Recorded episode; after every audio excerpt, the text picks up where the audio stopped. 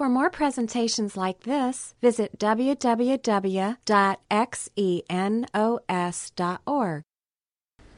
Well, we're into the final night of Jesus' life when the trap closes. He's arrested, he's betrayed, he's disowned, and he's going to find himself all alone at the end of this night when the sun rises the next morning and headed to his death on a cross. We saw last week in Luke chapter 22 that the festival of unleavened bread called the Passover was approaching. This was why all these people were coming to Jerusalem. Possibly a couple million extra pilgrims were in Jerusalem for the celebration of this Passover festival. And it says the chief priests and teachers of the law were looking for some way to get rid of Jesus, for they were afraid of the people. Remember, they'd gone toe to toe with Jesus a couple times this week already, had been totally humiliated. They knew he was wildly popular with the crowds. They knew they couldn't just arrest him in public because the people would not like that. But then Satan, God's enemy from days of old, entered Judas, called Iscariot, one of the twelve. Yes, Satan springs into action. Judas went to the chief priests and the officers of the temple guard and discussed with them how he might betray Jesus. So here they're wondering what to do, and lo and behold, one of Jesus' guys on the inner circle comes right to them and makes an offer that they can't refuse. They were delighted and agreed to give him the money, 30 pieces of silver to be exact. And Judas agreed and watched for an opportunity to hand Jesus over to them when no crowd was present. Yes, that's right. They needed to have no one around for them to arrest Jesus, so they were going to do it without inciting a mob. And Judas, so Judas here, you know, modern film has pretty sympathetic treatment of Judas. They've tried to cast him in a positive light. For example, this 1961 film portrayed Judas as this Jewish patriot. And he was like, man, Jesus, I'm trying, he's trying to get Jesus to overthrow the Romans, and he thinks, man, if I, if I sell him out, that he's going to unleash his true powers, and he's going to go all Incredible Hulk on him, and he's going to destroy the Romans and set up his kingdom. There's the 1971 musical, Jesus Christ Superstar.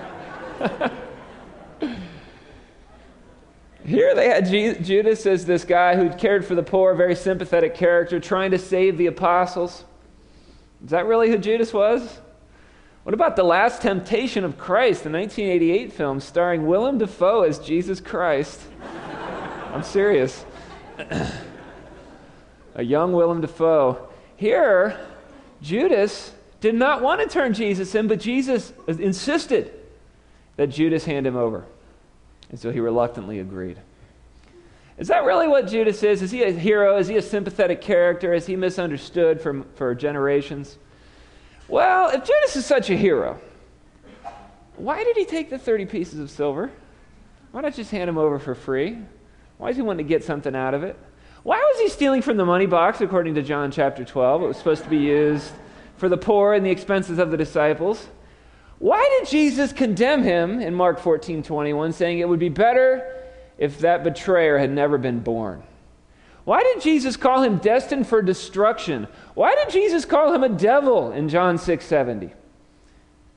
And why did he keep on lying like the hypocrite that he was right up to the very end? No, Judas was not a hero, was not a sympathetic character. He's a guy who thought Jesus was going to set up a kingdom. He thought he was going to have a position of power in that kingdom. And he was realizing maybe he understood Jesus' mission better than any of his disciples. He realized Jesus was not going to do that. And so he decided, while he could, he would get something out of it and move on with his life.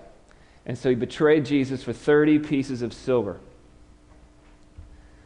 Well, verses 7 through 20, that's the Last Supper that we covered last week. But Jesus gets to the end of instituting the, the bread and the wine. And then he changes gears in verse 21. He says, But the hand of him who's going to betray me is with mine at the table. He just announces this betrayal right in the middle of dinner.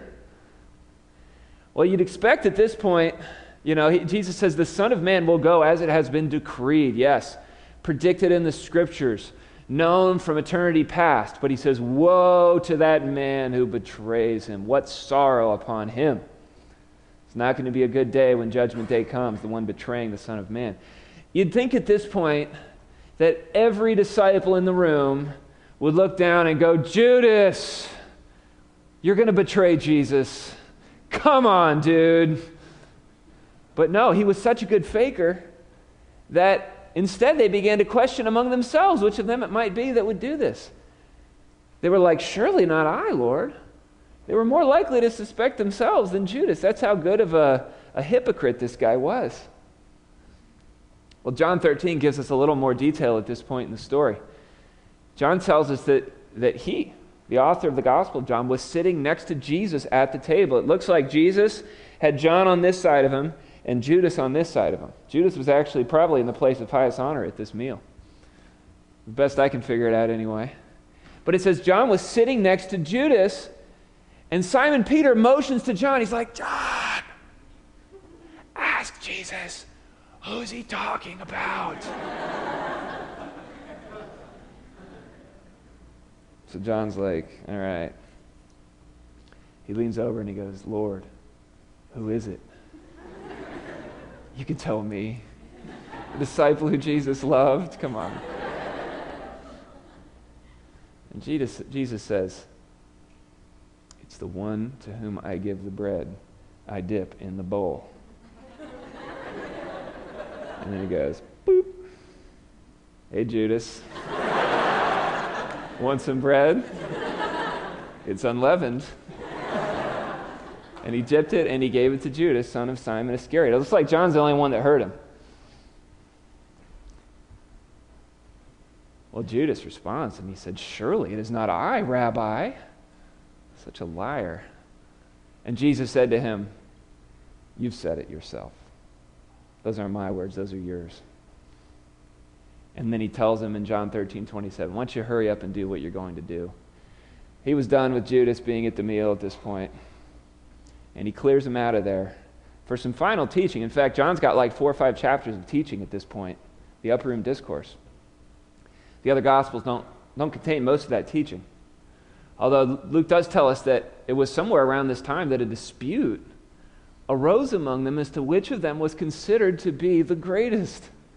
Jesus, at the last night of his life, looking for a little sympathy, talking about his betrayal, they're more concerned, again, an argument they've had multiple times. Which one of us is the greatest? Who's going to get the place of honor in Jesus' kingdom? And Jesus said to them, Look, guys, the kings of the Gentiles lord it over them. And those who exercise authority over them call themselves friends of the people. Look, this is, the, this is, you guys are thinking about leadership in all the wrong way. You're thinking of it like the world thinks about leadership, which is what you can get but you're not to be like that. Instead, the greatest among you should be like the youngest, the one who rules like the one who serves.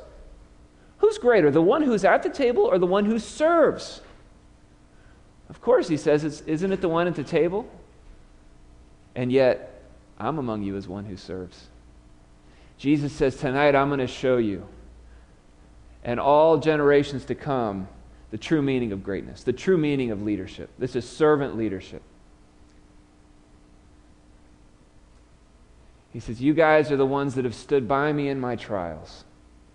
And I confer on you a kingdom, just as my Father conferred one on me, so that you may eat and drink at my table in my kingdom and sit on thrones, judging the 12 tribes of Israel. He says, Look, you guys have stuck with me up until this point, and you're going to be rewarded someday. But tonight is going to be a different story. Your, their loyalty up until this point, tonight would not match that. And he turns to Peter and he calls him Simon. Instead of the name he had given him, Peter, Jesus had given him the name Peter, which means the rock. And he says, Simon, Simon, Satan has asked to sift all of you as wheat. What does he mean by that? Well, what's implicit here is explicit in Matthew 26 31, where he tells them, Tonight all of you will desert me.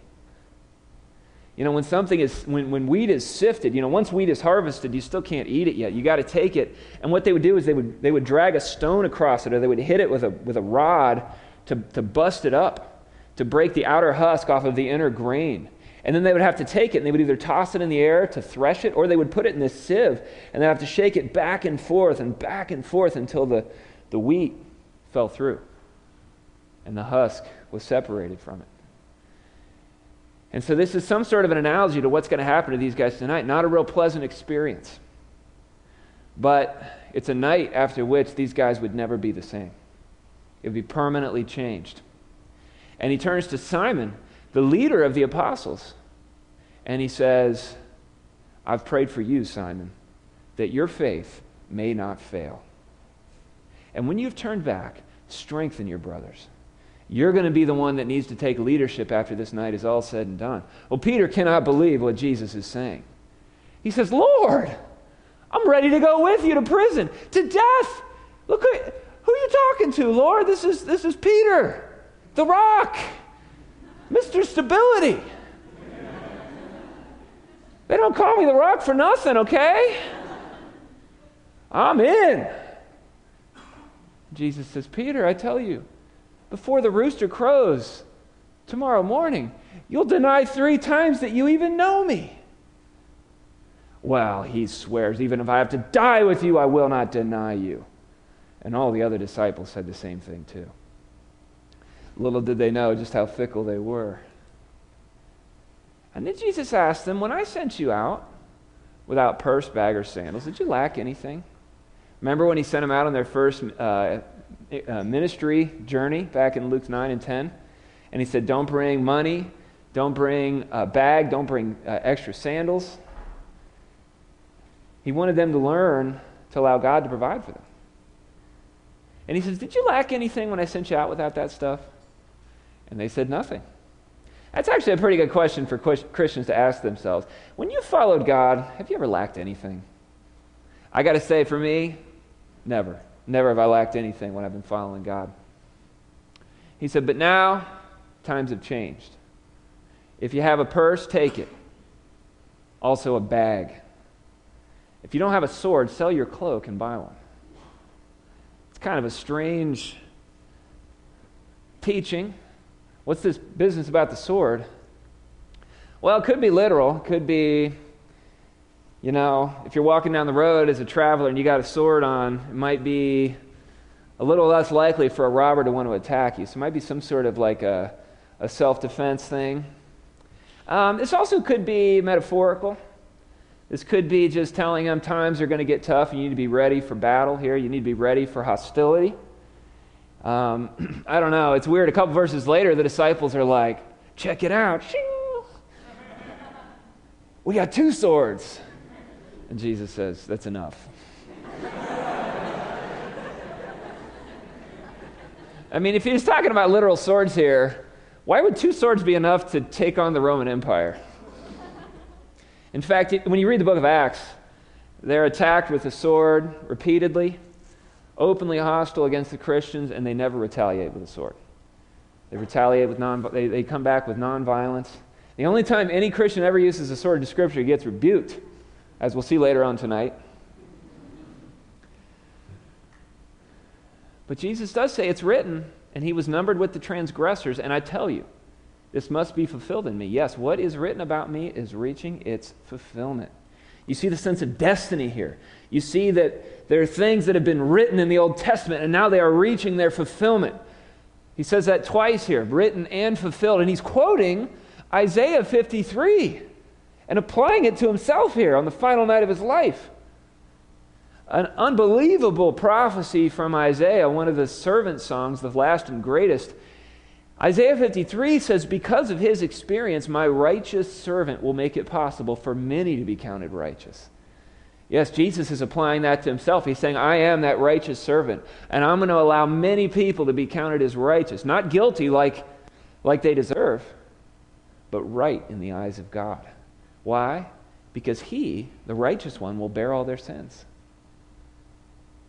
Yes, he was counted among the rebels. That's what Jesus is quoting here, numbered with the transgressors. Even though he was righteous, he was, he was deemed to be a rebel, a sinner, for the sake of judgment. And at that point, he bore the sins of many and interceded for the rebels. He came in between the judgment that was due to us. He steps in front of us and takes it himself, even though he doesn't deserve it. He's the good shepherd who lays down his life for the sheep.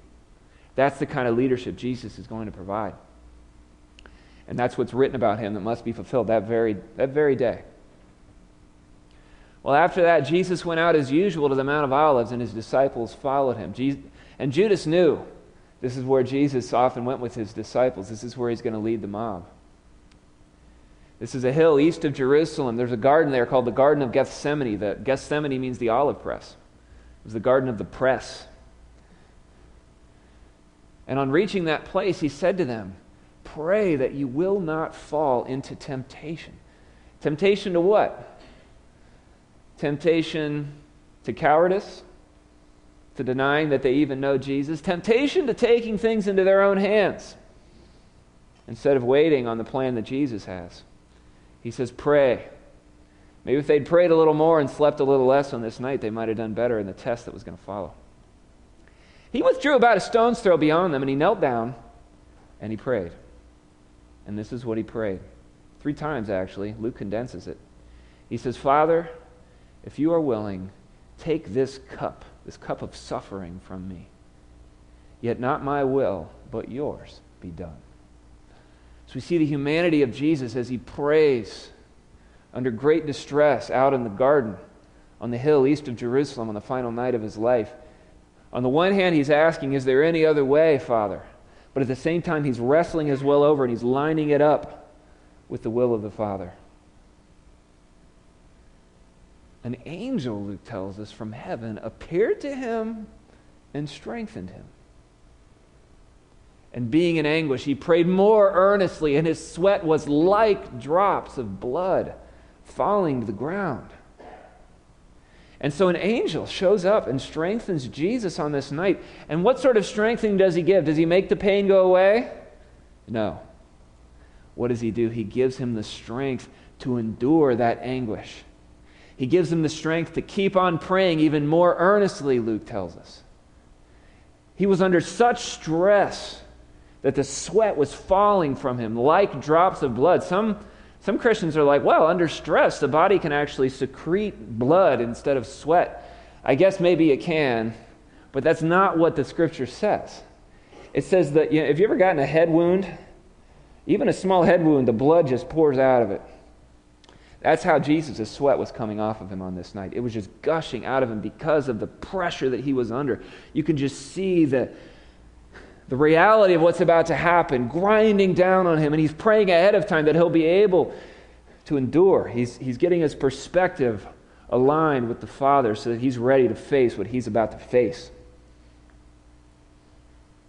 This is encouraging, too, for Christians.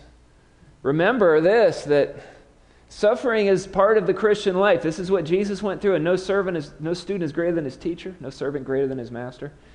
And know that in the midst of suffering, God wants to give you the strength not to take the suffering away, but the strength to endure so you can continue to pray. And also, there's the knowledge that the Father is with us, and now the Son is with us in all of our suffering. Well, when Jesus rose from prayer and went back to the disciples, he found them asleep, also for the third time, exhausted from sorrow. Why are you sleeping? He asked them. Get up and pray so you won't fall into temptation. The same command. But while Jesus was still speaking, a crowd came up, and the man who was called Judas, one of the twelve, was leading them. He approached Jesus to kiss him. Okay, so this crowd, this was a mob from the different gospel accounts, we can discern there were temple guards there, there were Roman guards there. John calls this a cohort of the Italian, Italian regiment. A cohort with 600 soldiers. Now, I don't know if, if he's using that term kind of loosely, but you get the sense there was a lot of firepower here with this mob. They knew Jesus was popular, they knew he was a miracle worker, they knew the situation there was unstable. And this huge crowd comes out into the forest of Gethsemane to search for and to find Jesus, led by Judas. Judas had arranged the signal for how you can tell who is who's the guy, who's Jesus. I'm going to go up and I'm going to kiss him, a kiss of greeting. I don't know why the kiss. It's possible the mob was hanging back so the Jews can show up and be like, "Oh, hey guys, how's it going?" Give Jesus a little kiss. Like everything's just cool, and then all of a sudden the the ambush shows up and he's like, Oh, I had no idea. I don't know. But Jesus is like, Judas, are you betraying the Son of Man with a kiss? He knew the betrayal was coming. You get the sense Jesus is maybe a little bit surprised here, incredulous by just how this is going down. The hypocrisy. There's nothing Jesus hates more than hypocrisy. Well, when Jesus' followers saw what was going to happen, they said, Lord, should we strike with our swords? the two swords that we have? well, Peter doesn't even wait for the answer. One of them, we learned it was Peter, shing, runs out, boom, and struck the servant of the high priest, cutting off his right ear. Now's the time for Peter to prove his loyalty. Now's the time for the rock. and here he surveys the entire cohort of soldiers, and then he sees the servant of the high priest. and he says, That's my man. I don't even know how you cut off a right ear with a sword without, like, I mean, was it like embedded in the guy's head? Was it like a stab? Regardless, he, he, he chops the guy's ear off.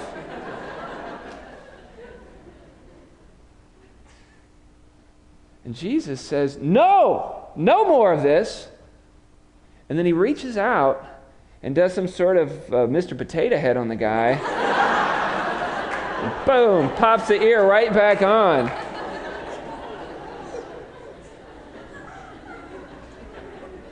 Jesus was not happy with this. Peter was probably feeling pretty good about himself until Jesus heals the guy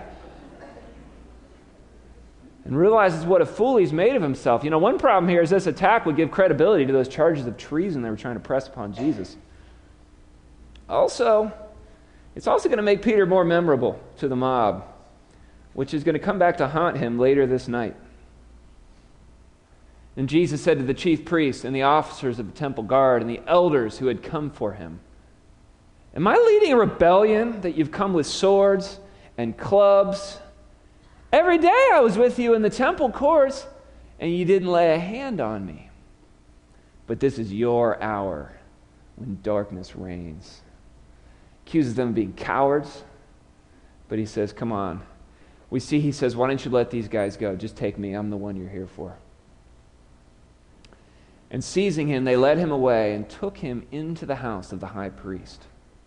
It appears at this point that all the other disciples scatter except for two. One is Peter, who followed at a distance, the other was almost certainly John.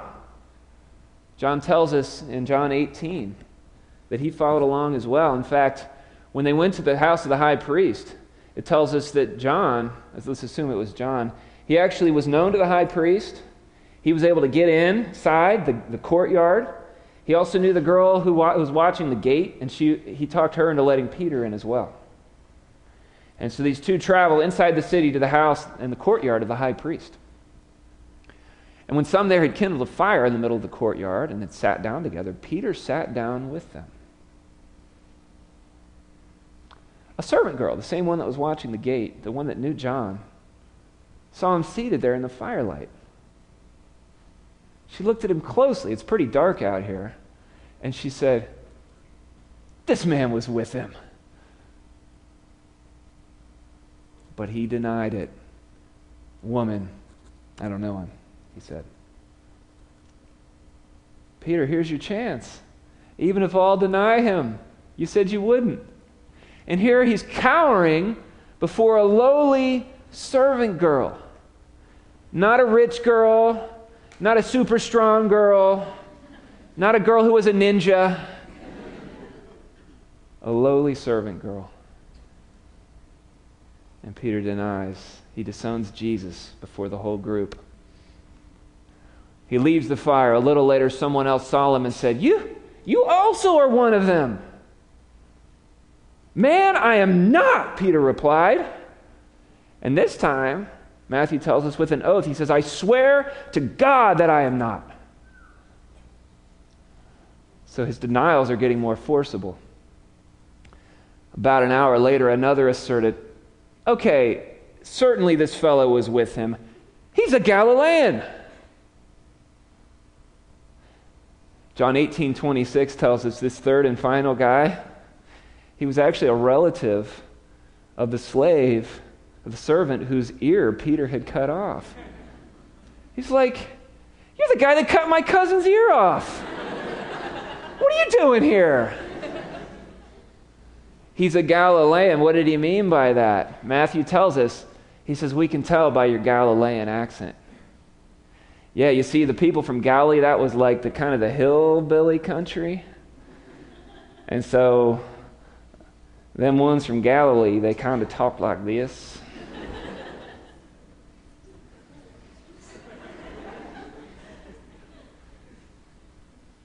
And it, it says at this point, he wasn't just swearing an oath, he began to curse and swear. He says, I do not know the man. I don't know what you're talking about. There's a lot of people in Galilee, okay? We're not all followers of Jesus.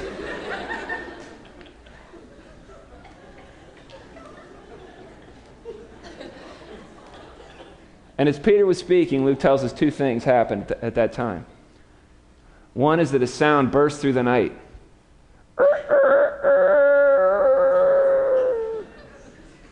Just as he was speaking, he couldn't even finish his tirade.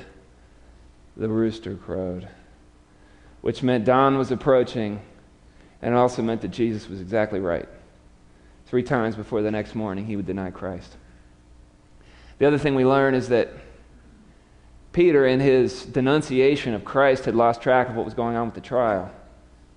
And Jesus had been brought out of the interrogation room right at that point. And so not only did he predict the three denials of Christ, he got to see the third one with his own eyes. It says in verse 61 that that moment the Lord turned and he looked straight at Peter.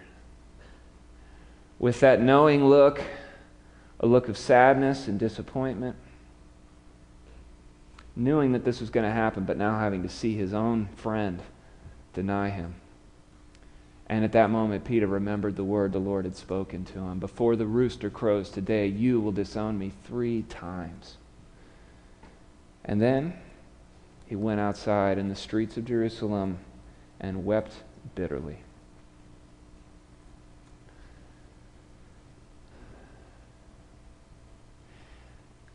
And so, what we see here is that everyone failed Jesus on this final night of his life. His disciples arguing about who's the greatest. Judas sitting there at the Last Supper with the coins jingling in his pocket, saying, Surely not I, Lord. Even when they went out to pray, they couldn't even stay up and pray with him. They were too interested in sleep to pray with Jesus on the night of his death. And yet, in spite of all this failure, you know, they all scattered when the guards showed up. And yet, in spite of all this failure, Luke draws special attention to two men in Jesus' inner circle Judas and Peter. Judas and Peter. You know, we look, in hindsight, we can see that these two men ended up taking very different paths, and we, we tend to read what came after back into this night. But the reality is, sitting here in the courtyard as Peter ran off into the darkness, Judas and Peter weren't, really weren't looking that much different. Let's think about it. You know, Judas betrayed Jesus with a kiss. How despicable. And yet Peter denied Jesus with oaths and swearing, cursing even. Judas was premeditated. You know, he did this in advance, although it wasn't that premeditated. It looked like it was maybe only a few days in advance that he made this this move to betray Christ. Peter, on the other hand, Jesus predicted he would do it. He refuted that, and then he still did it three times. Three times. Judas was totally self protective. He's just looking out for himself. But Peter was also being self protective, also looking out for himself. Judas betrayed Christ at his darkest hour, and yet Peter the same could be said about him. This was Jesus' darkest hour when he betrayed him. You know, one thing about Peter, at least you could say he was sorry, weeping in the streets of Jerusalem. But if we read the rest of the story, we see that he wasn't the only sorry one here. In fact, you could argue that Judas was more sorry. Look what Matthew tells us. When Judas, who had betrayed him, realized that Jesus had been condemned to die, he was filled with remorse or deep, deep regret. He felt so terrible about what he had done and what had happened. He felt so terrible, he took the 30 pieces of silver back to the leading priests and the elders. And he said, I've sinned, I've betrayed an innocent man. And they're like, What do we care? That's your problem. What do you think? We have some kind of a refund policy here? Save your receipt and get Jesus back? You got your money, get out of here. And so Judas threw the silver coins down in the temple and he went away and he hanged himself. He took his life.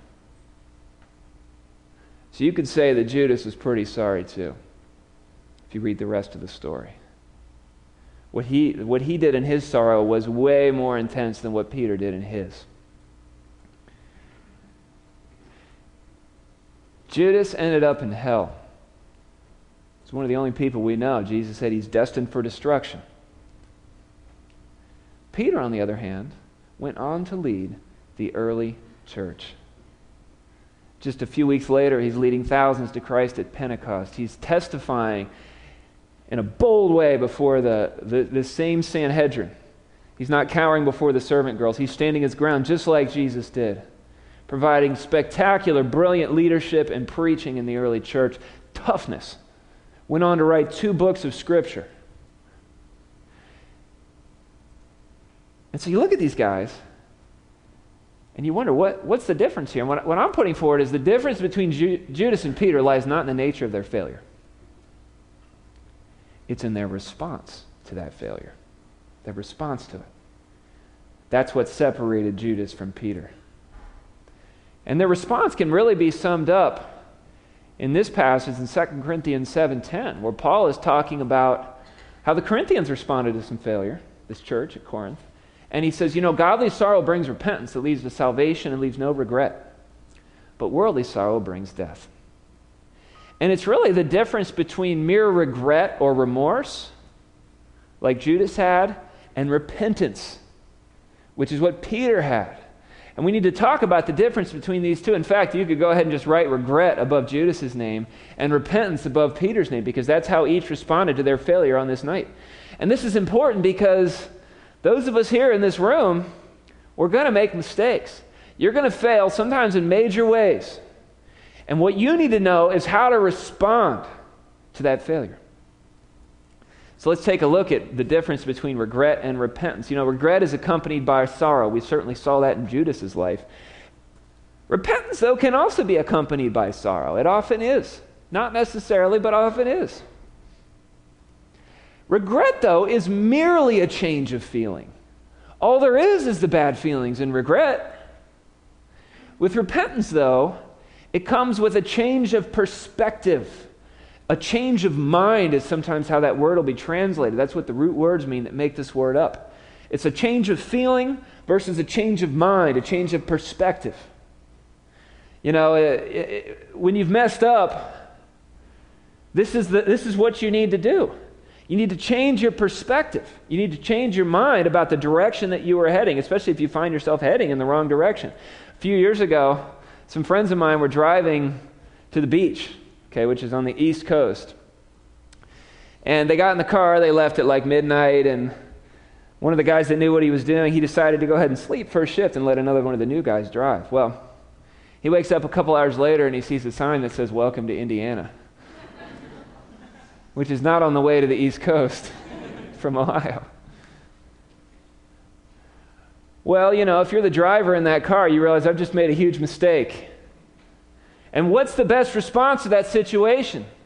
Do you look at the sign and you go, Oh no, Indiana, I'm such a failure as a driver. I always do this, I'm always messing things up. Oh, they're I sh- they should never have let me drive in the first place. It's just, oh, Illinois, 50 miles. Oh, no. See, I'm doing it again. No, what you need to do is as soon as you realize you're heading in the wrong direction, you get off at the next exit and you turn around and you start heading back the other way. That's really a pretty good policy. If you, if you realize you're heading in the wrong direction spiritually, or in a particular area, the best thing you can do, it doesn't do any good to sit around beating yourself up about it. Yeah, there might be some bad feelings about the, the damage that's been done. But what you got to do is you got to get off and you got to turn around and head back the other direction. That's why it's called a change of mind, a change of perspective. Regret is a proud sorrow. It wallows in self pity. It refuses healing. I'm just too messed up, is how it feels. Repentance, on the other hand, accepts God's forgiveness and leaves no regret according to 2 Corinthians 7:10. Yes, on the other side of it you can actually have joy and not be kicking yourself in regret for the rest of your life. Regret disagrees with God. It says, you know, what? I couldn't help it. It makes excuses. It's their fault. It tries to shift blame to someone else. It says, oh, I guess I'm just hopeless. All three of which are false. Repentance, on the other hand, is able to agree with God. It says, I'm to blame. Yeah, I mean, I guess other people may have contributed, but it really doesn't matter what they did. What I need to be focused on is my part in this. My part in this conflict, my part in this sin that I committed, this pattern of sin that I'm in. It also says, with God's power, I can change. It's not that I'm so messed up that even though God sent his son to die for me, even though now, as a Christian, I have God's power in my life, his spirit in my life, the power of the word through which God called the universe into existence. You know, regret just says, in spite of all those things, I'll never change and I'm hopeless. Maybe some of you here in this room are feeling like that. I'll never change. I'm hopeless. I've done this thing again. Well, repentance says, I can change with God's power. Repentance says there is hope. I had a part to play in this, and I want to admit that, I want to confess that, and I want to move on. Regret continues to hide in shame. Yeah, people who have fallen into sin, they're all about, and they're, they're still stuck in regret, they're about information control. They're trying to hide. They still can't quite come out and confess what really happened. You know, that sometimes people, they'll just confess part of it without really confessing the whole thing to try to get something off their conscience. Repentance, though, is so open, it's so relieved, it's joyful. There's a freedom that comes from repentance where I don't have to hide what I did, but where my story can actually become one that I tell to other people. And I can warn them not to, not to do what I did, where I actually have deeper insight into that particular sin so that I can help other people who are caught in that same sin. Regret drives us away from God, whereas repentance draws us even closer to God. Yeah, you can actually, this is surprising, you can come out on the other side of a major sin, actually closer to God, more in touch with His grace, and in some cases, completely free of that sin that you've been shackled to. Regret is essentially self focused. It's focused on me and how I'm affected by this and how I was wronged and what I'm experiencing as a result of this. Whereas repentance sees both the horizontal aspects, how I affected other people, and the vertical aspects. You'll see people sometime, you know, like uh, maybe a guy is in, uh, comes out with sexual sin, right? He's been sleeping with his girlfriend, he's been hiding it, he's been lying to everybody, and he gets busted out, and he's just like, oh, I'm just, I feel so bad about this, and I just, feel bad about, you know, maybe I harmed her in some way and used her and stuff like that. But there's no real understanding of how he's affected everybody else by showing up as a massive hypocrite and injecting hypocrisy into every gathering of the body of Christ where he was present. There's also no thought into how he, this is a sin against God. You know, David, King David was this guy in the Old Testament who committed this heinous sin. It involved adultery, it involved homicide. Uh, it was bad, okay? but when he's confronted finally and he repents, what does he say? God, I've sinned against you alone. He realized that his sin was first and foremost a sin against God. The person who is repentant sees their sin much more clearly. In fact, uh, repentance might involve some study. It might involve looking up some scriptures on anger to deal with this anger problem, not just trying to will myself forward, but trying to understand this. Regret, people who are stuck in regret, they're upset about consequences. You know, they might be saying, I'm just so sorry and crying, or they might just be like, man, I just feel so grateful to God for His grace. And then you'll be like, well, okay, that's cool. I'm really glad God's showing you these things. But there are going to be some, some consequences here to what you've done. And instantly the tears stop, the elation drops, and they're angry that there'd be any consequences about what's happened here. Whereas the person who's repentant is zealous to make things right, and they accept any consequences. They're just so thankful for God's forgiveness, and they have, they have joy. And they're willing to accept consequences for what's happened. And they even see some of these are, they, they might even see these are going to be for my good to help me resist this in the future. The person in regret, like Judas, may feel sorry forever. I've talked to people who have said, This thing I did 40 years ago, every day since then I've woken up and that's the first thing I think about in the morning. That thing that I did. God came to set you free from that sort of thing, set you free from guilt and shame. On the other hand, if we're repentant like Peter, we might realize that failure was the best thing that ever happened to me. There's things in my life like that. Things where at the time it was such a horrible, embarrassing public thing. And then in hindsight, I just think, I'm so glad that God let me go through that. I'm so glad God showed me my sin, that He allowed these consequences in, that He allowed this failure, because I've never been the same since. Ultimately, worldly sorrow brings death. It leads to death.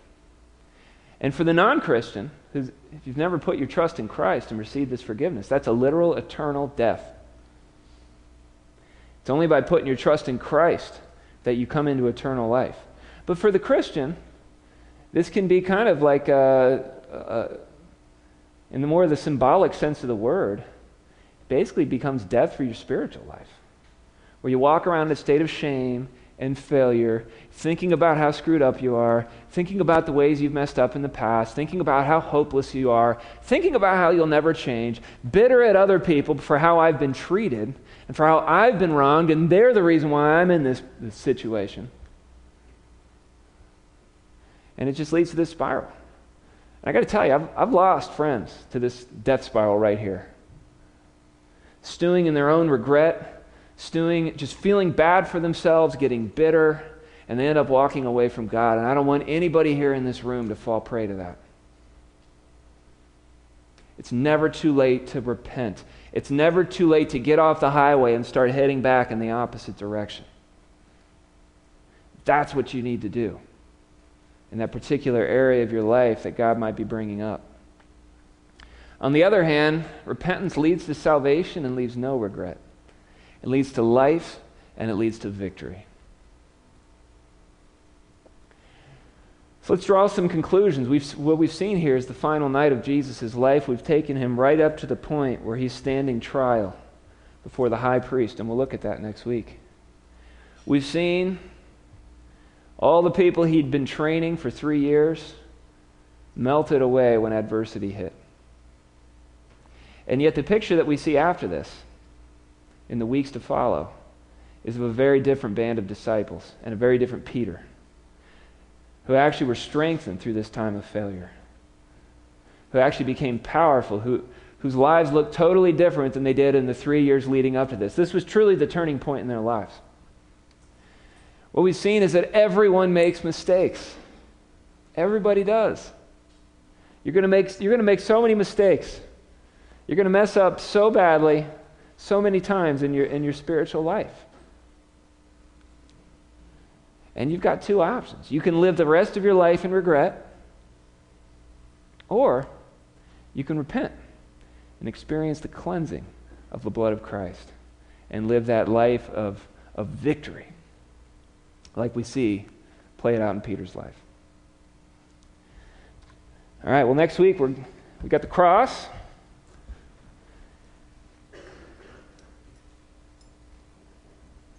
The most significant event in the history of the human race, right there.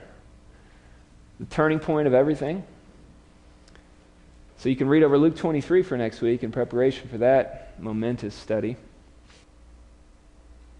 Yes, Lord, I am just so thankful that you are the God of second chances and third chances, and there's always another chance with you, Lord. As long as we're alive here, as long as we can still hear your voice, we can always turn back to you, Lord. Thank you for your grace.